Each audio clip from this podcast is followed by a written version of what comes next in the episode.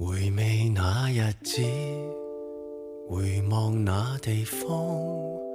乘着印象依稀，想听你讲。各位听众朋友们，大家好，这里是今天不开庭节目的第十期，我是大家的老朋友古山。我是老孙。除了我们两位大家比较熟悉的朋友之外，今天我们还邀请了两位嘉宾，请嘉宾介绍一下自己吧。嗯，大家好，我是杨石。大家好，我是文琪，是我所的新实习生。好，大家欢迎一下吧。平时吹綠地，常做破坏的。其实杨石也不是完全的一个新人了啊，之前也是在我们节目里头出现过。然后这次我们今天的主题是关于法考的，就是因为在上周的周四，我们在座所有人都经历了惊心动魄的一天。为什么呢？因为杨石同学的法考的主观题出成绩了。嗯，杨石同学在出成绩之前，整个人就是一个大写的焦虑，然后每天都想着，如果法考过不了，他该去怎么办？然后跑滴滴。所以我们这块儿还是要让杨石同学来说一下，公布一下自己法考的成绩吧，主观题的成绩吧。来，不要害羞。好，我这这次呢，法考成绩主观题呢，由于我是二战，二战的成绩是一百二十七分，多少分过呢？然后一百零八过。所以你好高呀！就我们还是祝贺一下杨石，祝贺杨石。谢谢谢谢谢谢。等大家应该也知也听出来了啊，我们今天就是关于一个法考的主题，就是因为法考刚结束没多久，希望这些刚经历了法考的同学，然后能跟我们趁热打铁分析分享一下他们的经验，然后也是对一些目前正在处于法考，甚至之后可能需要法考的朋友们，给他们一些参考的价值吧。我应该是在二零一六年左右的时候参加的考试，你你你应该也差不多的时间吧？差不多前后吧，嗯，那个杨石是今年参加的考试，那文琪是哪一年呀？我应该是二二年先考了客观题，然后二三年过了主观题，然后法考什么时候改革的来着？法考应该是一八一年。八年一九年左右对开始18年法律职业资格考试。对先简单说一下法考跟司考有什么区别，好吧？我们了解到现在应该是考试的资格也不太一样了，是吧？对，他现在考试考试资格的要求其实叫“老人老办法，新人新办法”，指的是如果你是一八年以前入学的，他对你法学就是对你本科的呃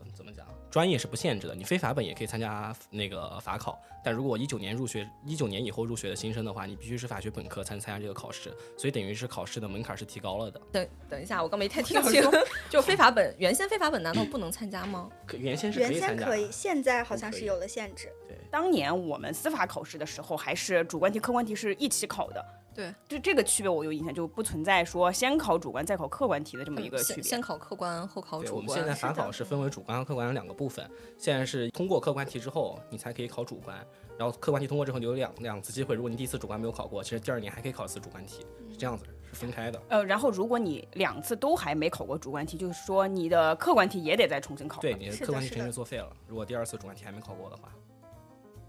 我知道还有一个区别，就是我们那会儿是手写的，就是我记得特别清楚，就是大家在考卷四的时候，整个就奋笔疾书，啊 然后但他们现在已经机考了，就可以打是的，我们现。在都是机考，然后大家在备考主观题的时候，也会有很多同学啊、去练习打字，然后来提高自己的打字速度，确保自己能够答完那些题。对，因为是这样，现在机考那些考考试啊，配置的键盘啊，和平时大家所用的键盘可能不太一致，所以大家可能真的得提前去熟悉一下那个键盘，那个打字的手感真的很一言难尽。是的，键盘基本上都是老式键盘。就是机考之后，我听说啊，就是快考试结束之前，它那个机器会提示你，啊、好像还有题没有做完，是吧？所以说，机考可能更少会出现那种我翻了一个面儿，发现还有两道题这种情况，是吗？哦，这个情况今年可能比较特殊啊，因为今年呃第一道大题理论题就是主观题的理论题，第一道题改革了，因为往年都是只有一个问，今年变成两个问。其实今年很多同学因为就是考试之前，然后弹出那个框提示还有题没作答的时候，才知道自己少答了一道题，其实还是会出现这种情况的。但是我有个疑问啊，就是他不是他不会说临考结束一分钟才提示这个吧？他是应该会有一个时间段，对吧？具体啊好像提醒你一次，具体的时间我忘却，但是基本上就是在考前就马上要结束之后才会提示你一下。让我想起我一个非常那个印象深刻的笑话。我当时跟杨石在考试之前嘛，提一些建议嘛，我跟他说，主观题没有什么别的，一定要把字写的好看一点儿，这就是时代的眼泪。对，对于杨石这种写字不太好看的人来说，自以为一些优提了一个势啊，机考救了他狗命。对，机考救了我。我觉得我们这种引号引号的老人啊，在聊起这个问题上有一些不知所措，因为我甚至没有以机考的方式参加过什么考试。是的，而且现在因为都是机考嘛，主观题的法条，然后翻法条也都是在计算机上翻，所以在计算机上怎么检索，能够检索到哪一级，大家也都会通常考试之前去提前练一练。哦，对，好像这个差异，我刚才我们忘了说，你们是开卷考是吗？主观题是，客观题不是。哦对他所谓的开卷，其实是会给你那个法律法规库，然后各个部门法的法条你可以去查询。那我觉得可以省了很多事情呢。但是它是这样，它的检索和我们平时用的检索工具可能不太一样，它只能检索到标题一级，就对于内容关键词是检索不到的，所以你只有记大概关键法条的一些位置，然后才能找到这一条。如果什么都不记得，只用关键词去搜索的话，大概率是找不着的。就比如说，假如我要是一个民法相关的题，我要搜，比如说不当得利，那我是只能说定位到这个法条的，比如说民法典的哪一张，然后再挨个去找，还是说怎么搜？对，我记得应该就是到节这一部分，就是对于法下面到一节，第对，一它不会节第二节直接给你搜到某一节的某一条、某一款，不会这么精确，一般只是到章节的标题。完了，我已经开始想象自己七十岁的时候，该是跟我的子女聊起来一些新科技的时候，会问一些傻问题，显得我们这个开场非常的有一些代沟啊。但是我觉得应该也会有人会有这样的困扰。对我们这些思考，我们思考的老人都会有这样的困扰。那我们后面就聊一些更聊更普适的内容，刚才大家聊一下，比如说考试的准备啊，关于这些考试的实质性的内容的东西吧，让我们这些老人也有一点发言的权利，好吧？那我们还是进入到关于首先客观题，对吧？你们不是先考客观题吗？那客观题的准备备考中有什么经验可以跟大家分享一下呢？因为我当时是在双考，就是法考和考研都在准备，所以我等于是把客观题呢作为一个考试中就考研之前的一个小的检测而已，所以没有专门抽出时间去单独的复习客观题的部分。其实更多的是基于自己考研的知识，因为其实几个部门大法是重合的，比如刑法、民法是重合的，所以等于是用自己的考研知识去参加的考试，不值得借鉴啊。你不是考过了吗？为啥不值得借鉴？因为这个方法怎么说，还考研没考过啊？也不用特意 Q 这一下。但但是但是对于双考的同学来说，可能也是有一定的借鉴意义。就是你如果已经在准备考研，然后可能不需要花太多的时间再专门去准备这个客观题。对，我觉得是这样子。你不专门准备，虽然考不过研，但是能考过客观题，是这个意思吗。但是考不过主观题，杨石心脏扎心。膝盖上又被扎了两刀。没关系，那文琪呢？哦，其实我的情况跟杨史有一点像，因为我也是在双考的那一年考了客观题，但是因为我考研考的是呃学硕，考的是学术硕士，然后它出题既没有选择题，然后也没有特别侧重于考察实务，它都是非常理论、非常学理的东西，所以和我的考研备考方向其实是完全不一致的。但而且当年因为呃有一些特殊的情况，然后考试的时间一直在推迟，所以我并不能明确的确定到底是哪一天考试，所以我没有特别的去备考，也是以考研复习为主。然后到到了快要考试的时候，呃，也没有特别的去备考客观题，然后直接上考场考的。所以呃，一百八十分客观题通过嘛，也是侥幸一百八十分。有一些幸运在身上是。的，是的，是的。我我我只听到了凡尔赛，人家双考哎都考过了，是这个意思吧？不要不要哎拉踩，不要拉踩。然后这个，因为大家其实很多现在学生都开始戏称嘛，说现在客观题大大部分人的心态就是图彩票，我图中了我就过了，然后没图中大家就下次再继续图。但是这么听下来，我感觉你们要比我们思考简单一些。就是你们因为客观题本身是有，如果过了，然后就有两次机会可以去考考主观题，然后没过，其实你就可以稍微简单、相对简单的，然后去准备这个客观题的备考，而且又是图片图彩票嘛。但是我们就是因为客观题和主观题是在一块儿的，然后所以它是一个整体的一个考察。你哪怕客观题本身答的很高，但是你主观题如果答的低，两个加起来没有过我们的三百六，对吧？文档你还三百六，那你就废了，明年再整体重来。所以说我们的备考的需要复习的量量上量应该是要更大的。对，就是整体都得去做就关于这个点，可能我想补充一下，因为现在法考、司考还有一个很大的不同在于，现在法考是不会公布答案了，就是对于客观题和主观题的答案都不会公布了。可能思考年代我记得应该是会官方会公布答案的，就是你的备考其实是有一个准确的参考的。现在法考官方是不会公布正确答案的。我没懂，那那意味着你们没有真题可以参考吗？我们有真题，但是没有官方公布的正确答案，只有各个考研机构或者是法考的老师们，然后或者是师兄师姐他们的答案来给我们借鉴。所以这个答案并不是唯一的，也并不是官方给出的，甚至答案与答案之间可能是相互矛盾的，就要我看我们自己，然后去怎么想、怎么理解、怎么选择。客观题也没有答案啊，客观题不就是选择题吗也？没有答案。然后以及这个问题，其实我想延伸一个点，就在于其实现在法考整个出题的方向和之前也有很大的区别。起码我的感受是这这两年的话，就可能出题的风格偏向实务了很多很多，可能就是在于实验当中有各种各样的观点，它也可能也不需要一个标准答案去回答这个问题，你只要提出你的观点，然后去论证就可以了。起码主观题部分，我感受很明显的就是这个。有两个点，第一是你们考试之前还是会去看真题的，对吧？就是得了解一下它的考题的风格，比如说选择题嘛，你们现在应该也分单选和多选吗？对，是的然后单选的话，它是比如说四个答案里面可能会有三个比较明显的错误答案啊，然后还是说其实还是迷惑性很强的那种，哪一种情况更多一些？我记得我们当年还，尤其是涉及到一些比如说民法、刑法这种大的那个部门法的时候，有些问题都还挺嗯迷惑性挺强的。我觉得单选不难，多选才是最难的。对对也会有那个不定向选择，就是它有可能是对对对单项，有可能是多项嘛，对吧？对对对，对，现在其实也是会有这几个题型，然后我觉得啊，我整体自己的感受是，我觉得他肯定就对，因为我做出这个选项的时候，虽然开玩笑说是图彩票，但是其实整个思维过程你还是通过自己的一个思考去做出你的选择，我觉得是有道理的。那你们现在比如说主观题一共有多少个题？主观题吗？嗯，哎不，客观题，对不起。客观客观题是不是一共有三百道？因为客观题现在是分上午和下午两部分，一一部分是公法，一部分是司法，具体题量我倒是忘却多少道题了。我只是想了解说你们是不是答对一半儿就行的这种感觉，是三百答对一百八嘛？是这样，据说啊，现在的给分是因为是加权嘛，给分是按位次来排的。比如说我今年只让这么多人过，他不是看你具体的分到多少，他是看你这个名次有没有排到这么多人当中。比如说我就要一万人，那这一万人不考，不管他考多少分，客观题他都他都是一百八十分，就是它是按位次来给分的。那你们现在整体的通过比例还是在百分之十左右吗？现在非官方数据，客观题应该是在百分之三十，然后主观题是百分之五十，算下来综合通过率可能就十五左右。嗯，行，又到了另外一个我不了解的领域，这种所谓的考试加权、权加权赋分。我们老人当年也不高考也不走这一套，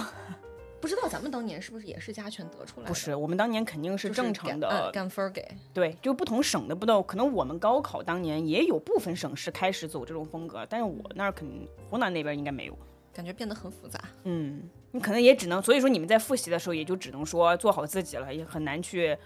而且你也很难去通过考试完了之后对答案，然后去预测自己的一个结果，对吧？对，是这样，因为现在官方不仅不公布答案，它其实很多题它也不会公布的，更多的是各个机构自己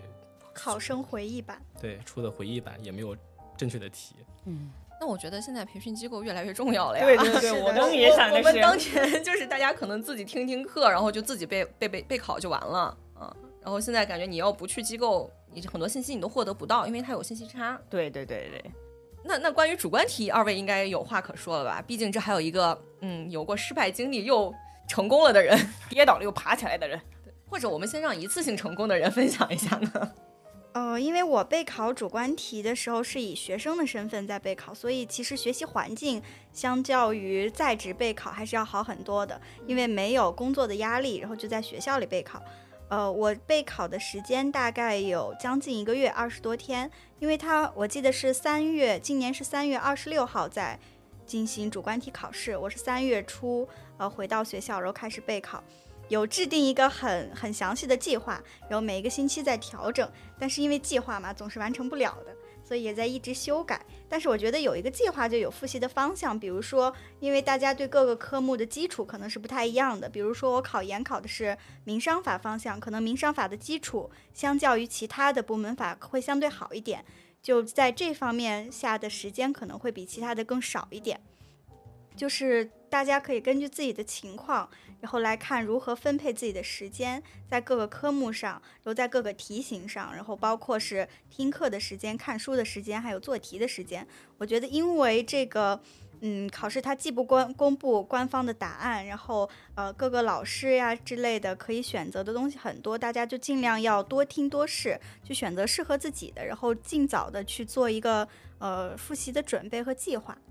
哎，我有点好奇啊，那你当时回学校了之后，你做这个计划是你每天独自完成的吗？还是要是跟室友一块儿去实现它？嗯，其实是独自完成的，因为我在的寝室有一点特殊，因为姓氏的原因，然后我跟我的同班同学没有分在一起，我其实是跟我前两届的同学，相当于是分在一起，大家是已经通过法律考试的，所以大家不需要准备，然后大家啊、也看着我都会说，哎，肯定会一定会通过的，也不要紧张。然后因为大家也考过两三年了，所以他们也没有嗯特别记忆深刻的，比如说因为哎真的是过了很多年了。就是非常具体的建议，可能是没有办法给到了，所以就相当于是自己摸索，那还是也没有报线下的班。因为我们当时备战那个思考的时候，我记得特别清楚，我们学校就是大家大三的那个暑假。就会基本上不会回家，那个大家就会在学校里整体去备考，因为我们学校毕竟嗯学法的人有一半儿，然后大家就每天的那个学习氛围非常之浓厚，然后你早上要去图书馆还要抢，然后我这种就是室友，因为都比较学霸，然后大家就会带我，然后我在每天躺在床上觉得我躺不下去呀，我要起来刷题了，就这种感觉。真的好羡慕，因为我我不是，我完全就是一个人备考，然后尤其刚开学那段时间，不考试，同学又是新学期开学嘛，然后也没有什么压力，大家都比较轻松，然后我一个人备考，然后大家课比较多，然后空教室也不太好找，然后有一段时间在那种现在的付费自习室，然后去复习，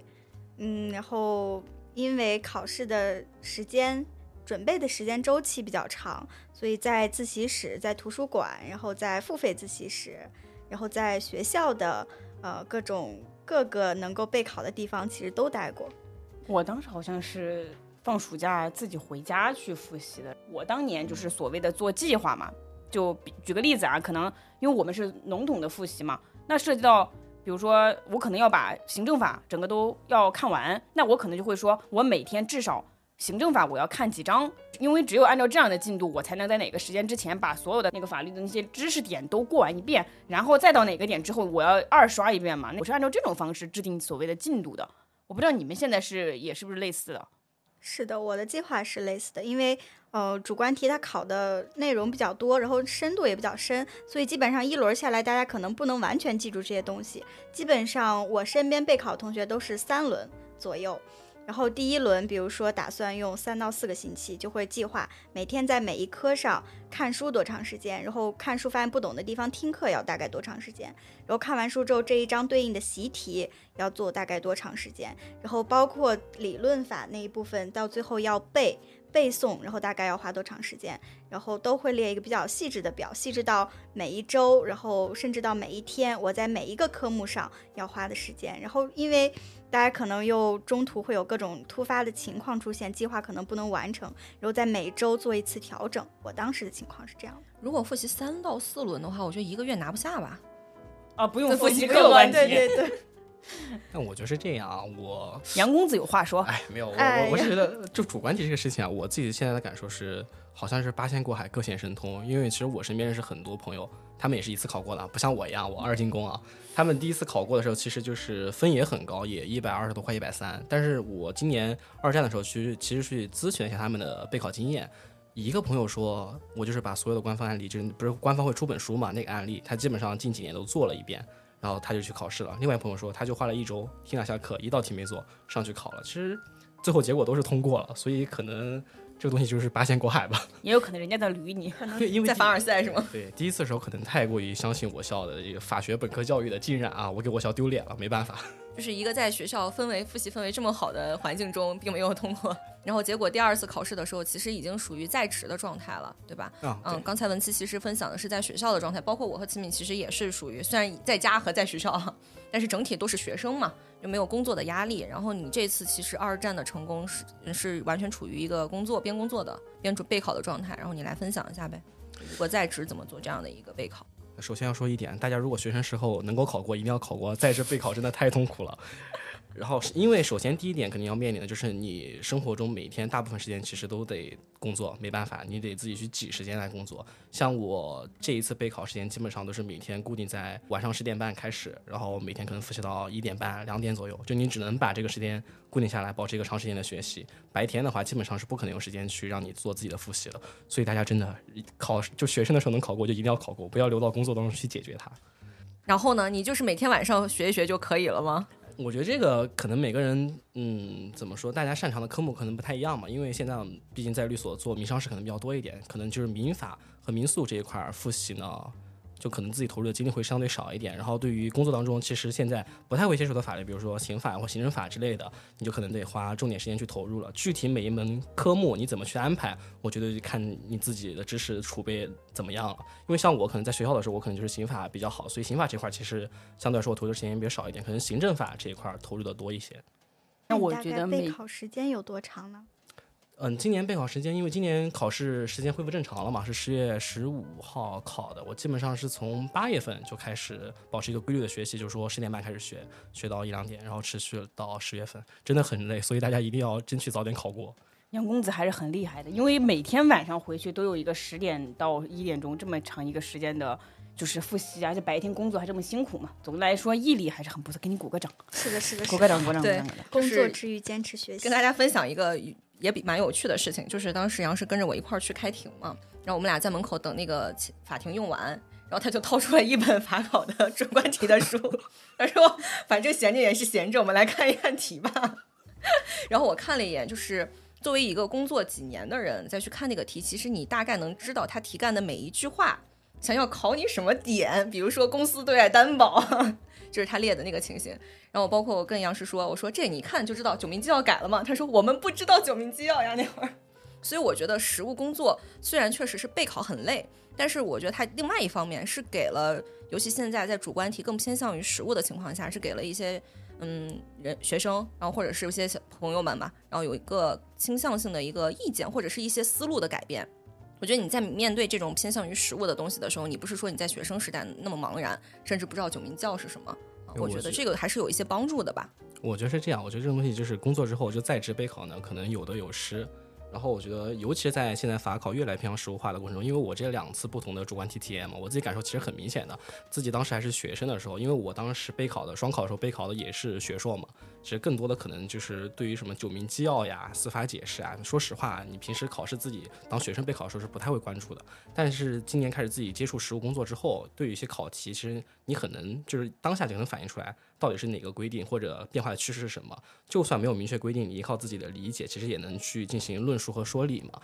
关键点还在于，就是现在主观题考试其实有些问题啊，就是开放性的，它主要就可能重点落在你自己的论述，能不能建立自己的观点。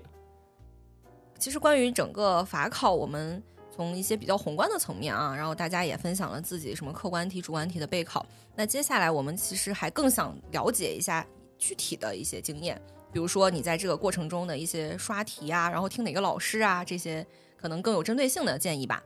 民法的话，我主推李建伟老师，李建伟老师真的很好，很好，很好。是民法还是商对法？民法，因为李建伟老师，我觉得更适合法本学生啊，就更有哦，现在好像也只有法本可以考了，就可能比较适合那些民法知识比较好的，就有一定知识储量的。因为李老师讲课，其实我觉得体系性会很强。哎，文琪当时民法看的是谁呀？哦，我民法没有听课，但我用的是钟秀勇老师的书，因为我觉得钟秀勇老师那个书他写的非常的细致，就是对于呃。即使不是法学本科，或者是呃基础不太好，或者是学了很多年已经忘了的同学来讲，非常的友好。可以，老钟的名字对于我们思考的老人来说也是非常熟悉的。一些死去的回忆突然攻击我，是吧？你们真的会去货比三家，然后去选一个老师吗？我感觉文琪会吗？会的，会的。就比如说像呃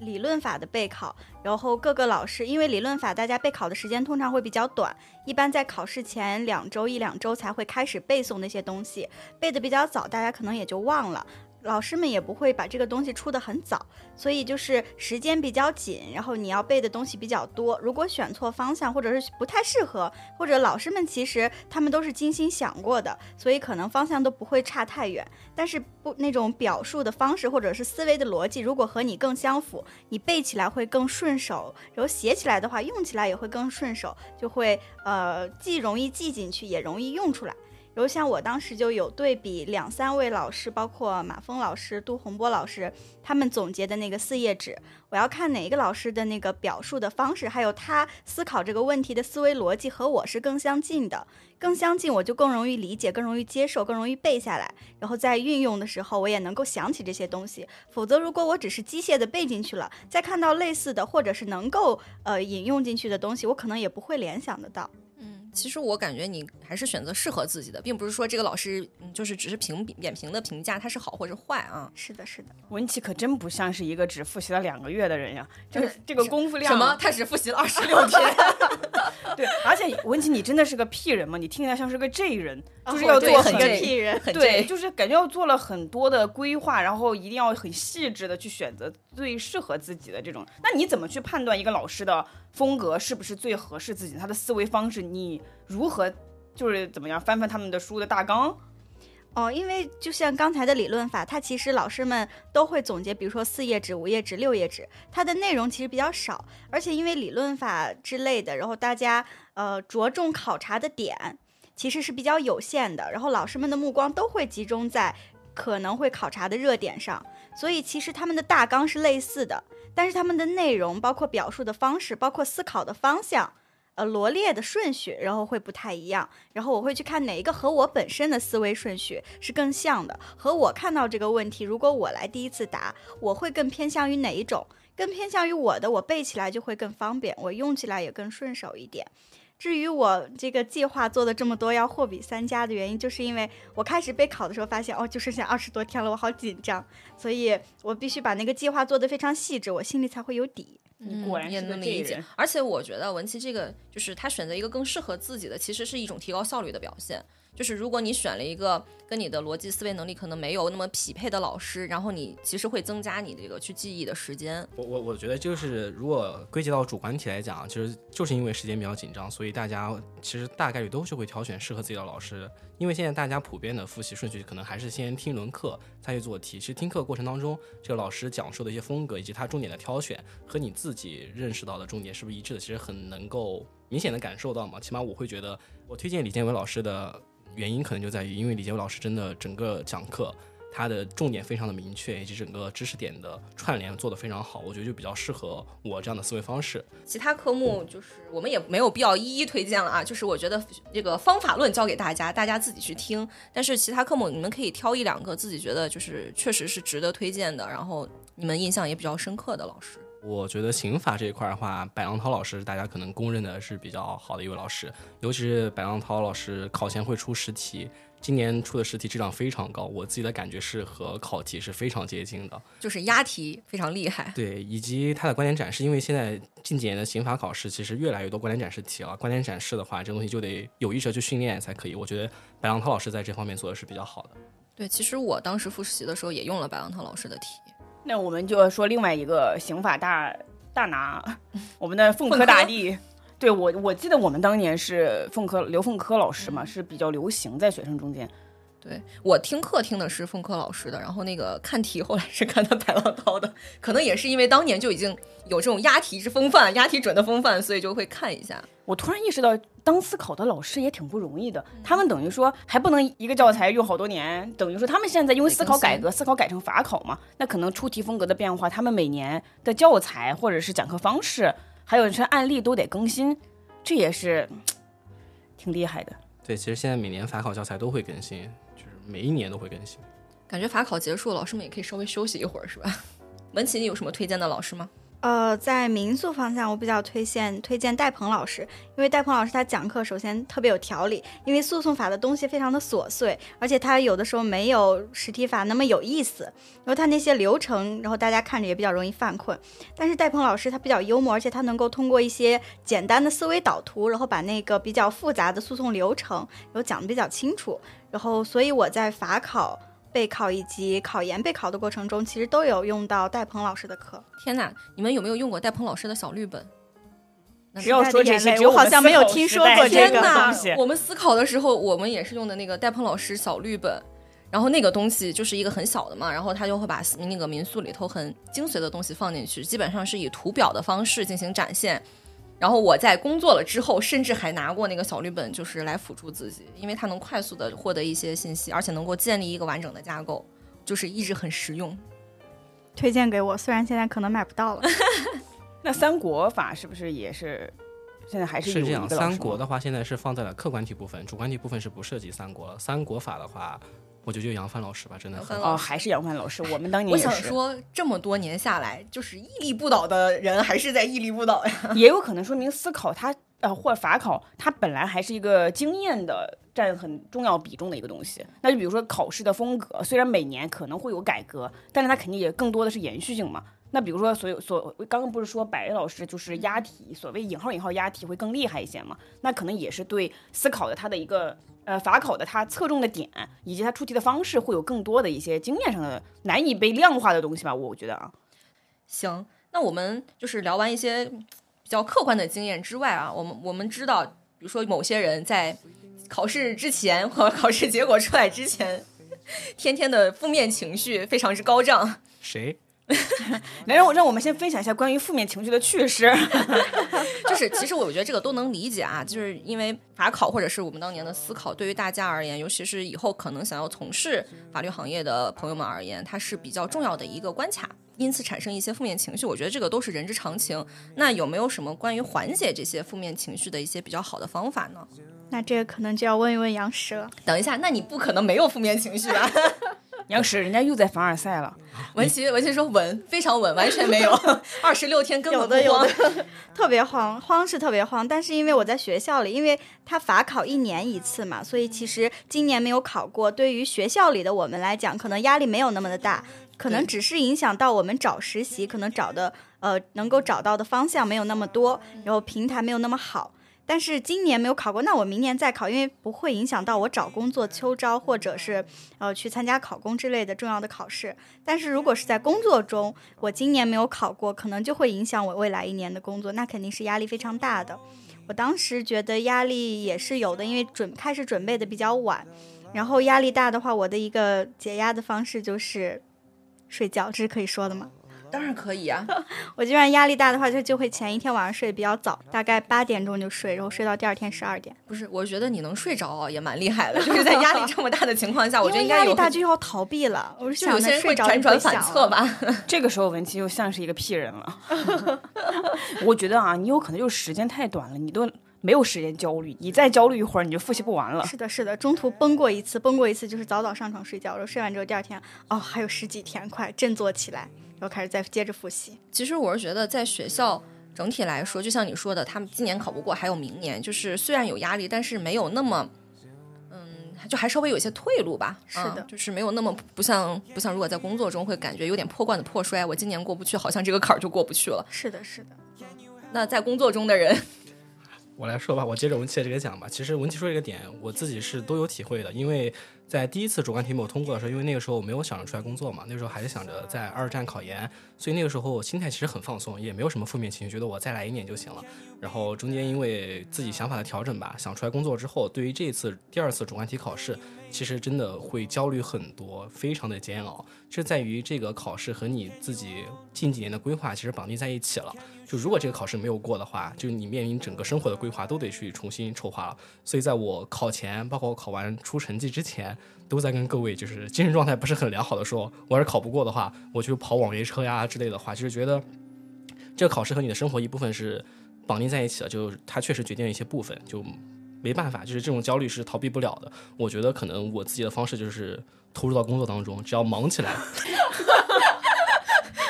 这这个也是我跟杨石说的方法，你先好好干活，就想不起来这个事儿了。对，我觉得，我觉得工作还有一个地方就在于你，你你不管你情绪怎么样，就是工作你就得做，所以你忙起来就会好很多很多。再一个就是跟今天的主持人，就是我师姐，然后每天就开始发疯，就是阐述自己的精神状态不是很好。作为央视对面的兄弟，就那一整个星期，我基本上都能听到电电脑对面传过来，哎呀，过不了？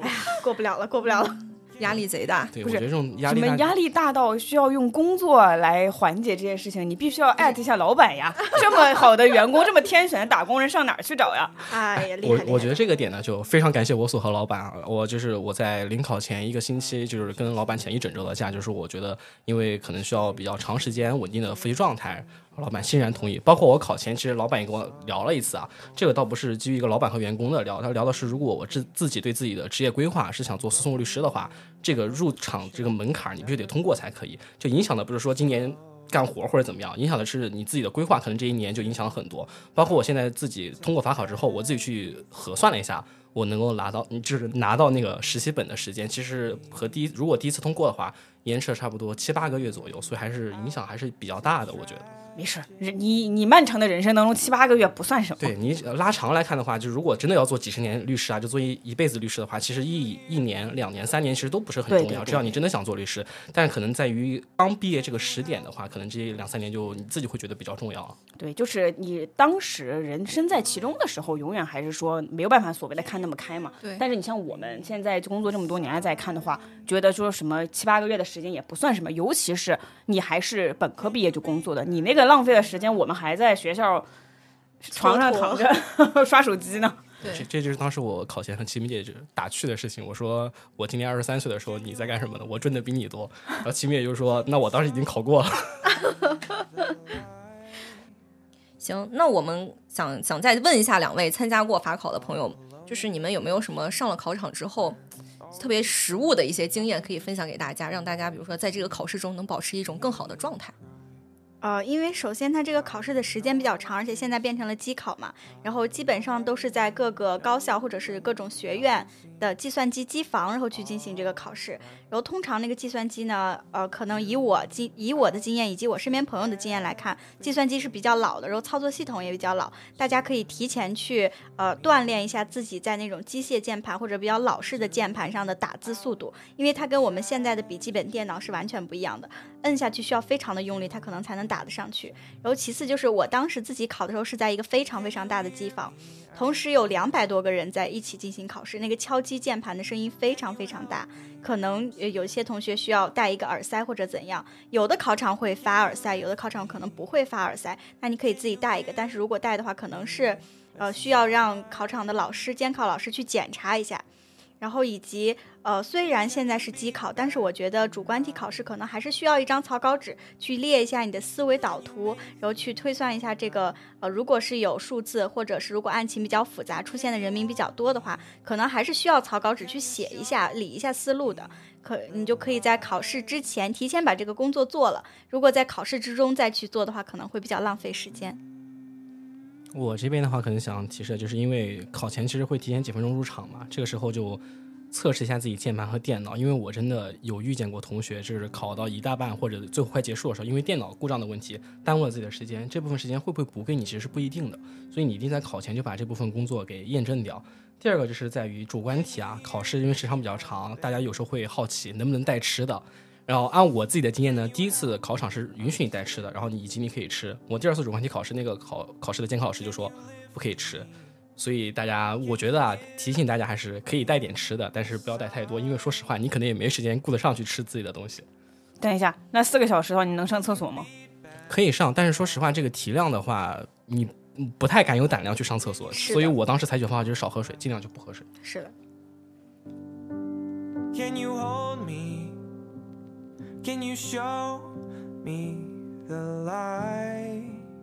随着现在就业市场没有那么景气，我觉得很多学生更倾向于通过考研的方式，嗯，来让自己不要短期内就是先不要进入市场，对吧？那双考就是这些学生可能会面临的一个情况了。比如说，你这个时候是选择考研，还是选择说我先放弃考研，再准备法考，还是同时准备？就像二位一样，但是。从这个某个人的这个结果来看，同时准备也并不是一定很好的，所以这个问题我觉得大家也可以再探讨一下啊。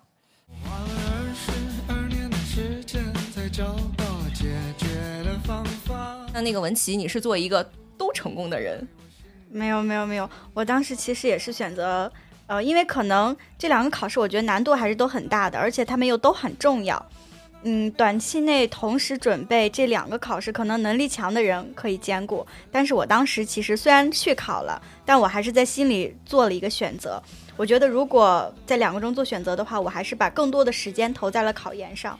然后如果我考研通过了的话，在学校的这段时间，我再可以去准备法考。但是如果法考过了，考研没有过，我在在职的期间再去准备考研，可能呃压力呀，包括通过的概率，对我来讲可能会更大。所以我其实是呃更多的选择了考研，法考是因为考嗯虽然备考的方向是不一样的，一个偏理论，一个偏实务，但其实法律它毕竟是会有很多相同的东西。我还是想在我觉得我学的比较认真的这一年，然后去试一下，如果通过了呢？然后去就去试了一下客观题，虽然虽然是通过，但是也比较悬。所以如果我觉得，嗯，是想要兼顾的话，那可能会比较辛苦。如果像我一样觉得兼顾比较难，要自己客观衡量一下自己的能力，以及自己开始备考的时间、时间长度，然后包括自己的精力，还有自己的情况，是不是能够足以同时兼顾好这两件事？如果不能的话，我觉得合理的去做一个取舍也是可以的。对，我觉得你可能考研的这个决心还是比较大的，就是没有考虑过说我如果考研没通过，但是我法考通过了，那我就去工作吧。这种因为情况，我当时的情况也比较特殊，我是因为一些客观的原因自己丢了保研的资格，所以考研相当于是我一定要去做的一件事。即使今年没考上，我一定会去再考第二遍的。那确实呢，对于你而言的话，考研可能是优先级会更高。是的，来，杨石，我就作为另外一个方向的选手吧，因为我一直是向往工作的，就是上一期就之前我参加那期节目也说过，其实我个人对于工作是比较怎么说，比较期待和向往的。所以，首先我是赞同文琪说的，就是这个考试啊，我个人是建议大家能够参加双考的，还是尽量参加双考。但是你自己内心要做一个选择，把优先级排一排，到底哪一手是我必须要抓的？虽然我两手都没抓好啊，但是我觉得就是你得，你确实得自己做优先级排列。因为我自己有一个人生的方法论啊，就是有些事情可以做，可以不做的时候，那你选择去做，起码给自己留一点退路。因为我其实见过很多同学，尤其现在就业环境不好的情况下，很多选择考研，其实他不不是真的想要那个学位，他只是想躲一躲。这个时候，你如果只去关注考研的话，把法考给彻底放弃了。如果你一战、二战考研都没有上岸的话，这时候你会面临一个非常被动的情形，就是你想做法律相关的行业的话，你没有通过法考，基本上说这条路就是没有什么可以选择的地方。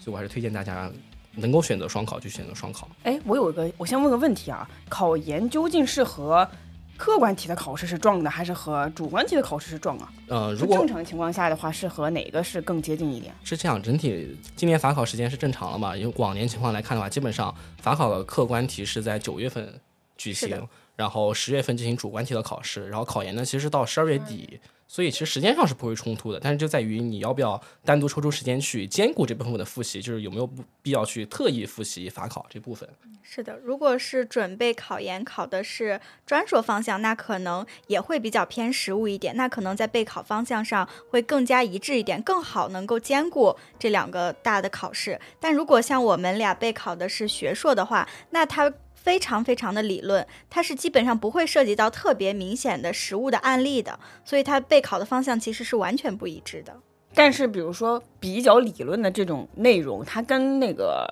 客观题是冲突的吗？还是也是？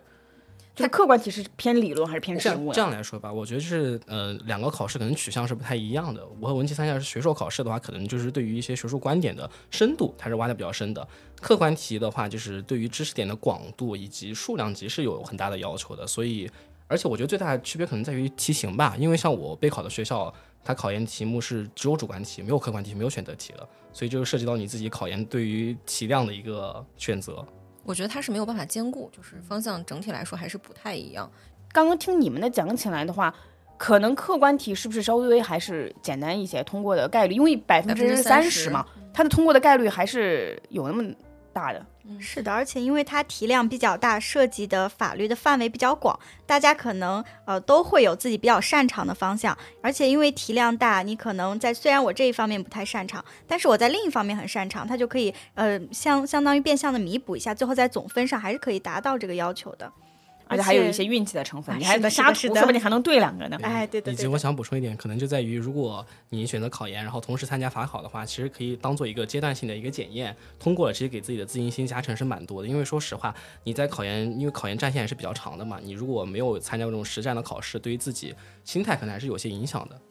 总之，我感觉听下来还是建议大家不要放弃法考，尤其是客观题的法考啊。就是哪怕你可能说最终目标还是为了考研，但是，嗯，法考通过了，就是也挺好的嘛。是的，是的，而且从我身边现在在校的法学生来看，嗯，大家做这样的选择的还是比较多的，就是两个同时准备，但是有所侧重。嗯，那杨石对于这个二战成功的啊，打了一个漂亮翻身仗的人，有没有什么经验可以推荐给二战的同学？嗯，首先第一点，可能我想讲说，就是先给大家加油打个气啊，就是我身边认识的二战的人，就是没有不通过的，基本上二战都是通过了。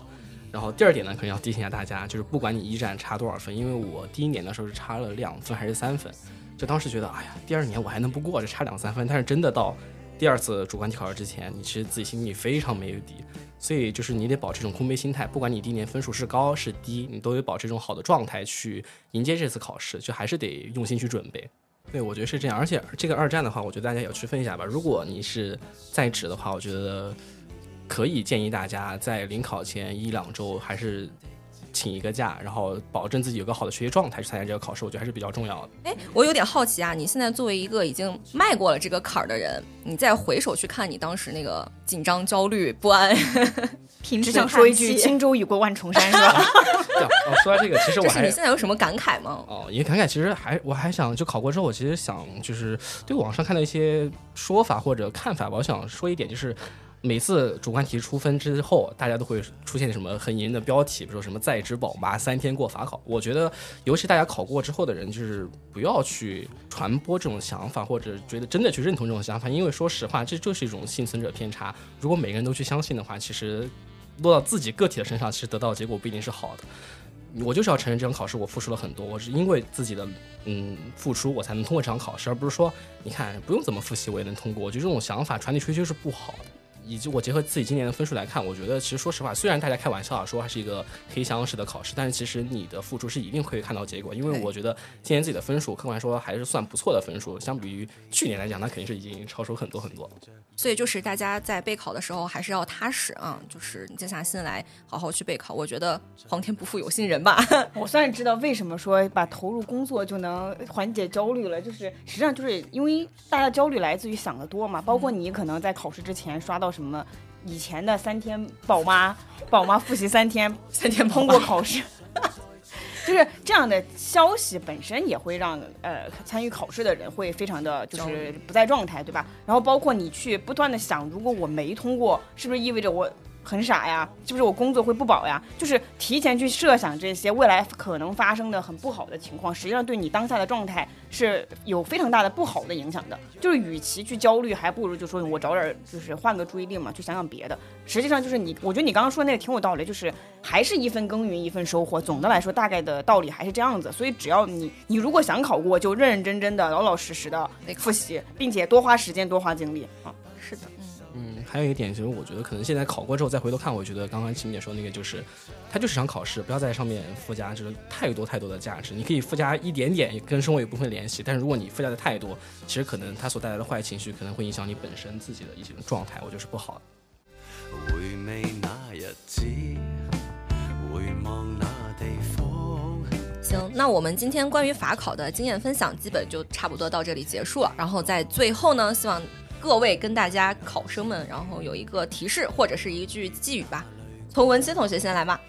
啊、那我想说的就是，希望大家能够正确看待考法考，然后呃认真的去备考，最后别忘了报名。别忘了去参考。别忘了去参考。来，杨师，我的话就是希望大家考过之后别忘了网申就行，因为网申没有报的话，你只能等于今天又白费了。完了，听到这儿的时候，观众该说这几个人能不能说点有用的？不，杨师已经默认了大家都是考过了啊，所以说告告诉大家不要忘记。因为说实话，从我们这些工作者的角度来讲，还是要想说，就是考试这个事情很重要，但是它对于整个人生来讲，仍然只是一个很小很小的一个事情。就是不管是今年或者是明年，每一个对于每一个考生而言，就是你们认真对待每一场考试，但是也不要把这个考试当做一个太过于重要或者是压力太大的事情，就是轻松应对这个事情是最好的。说的太好了。对我觉得那我最后就祝考生们都考试顺利吧。那我们今天节目就到此为止了啊，大家下期再见。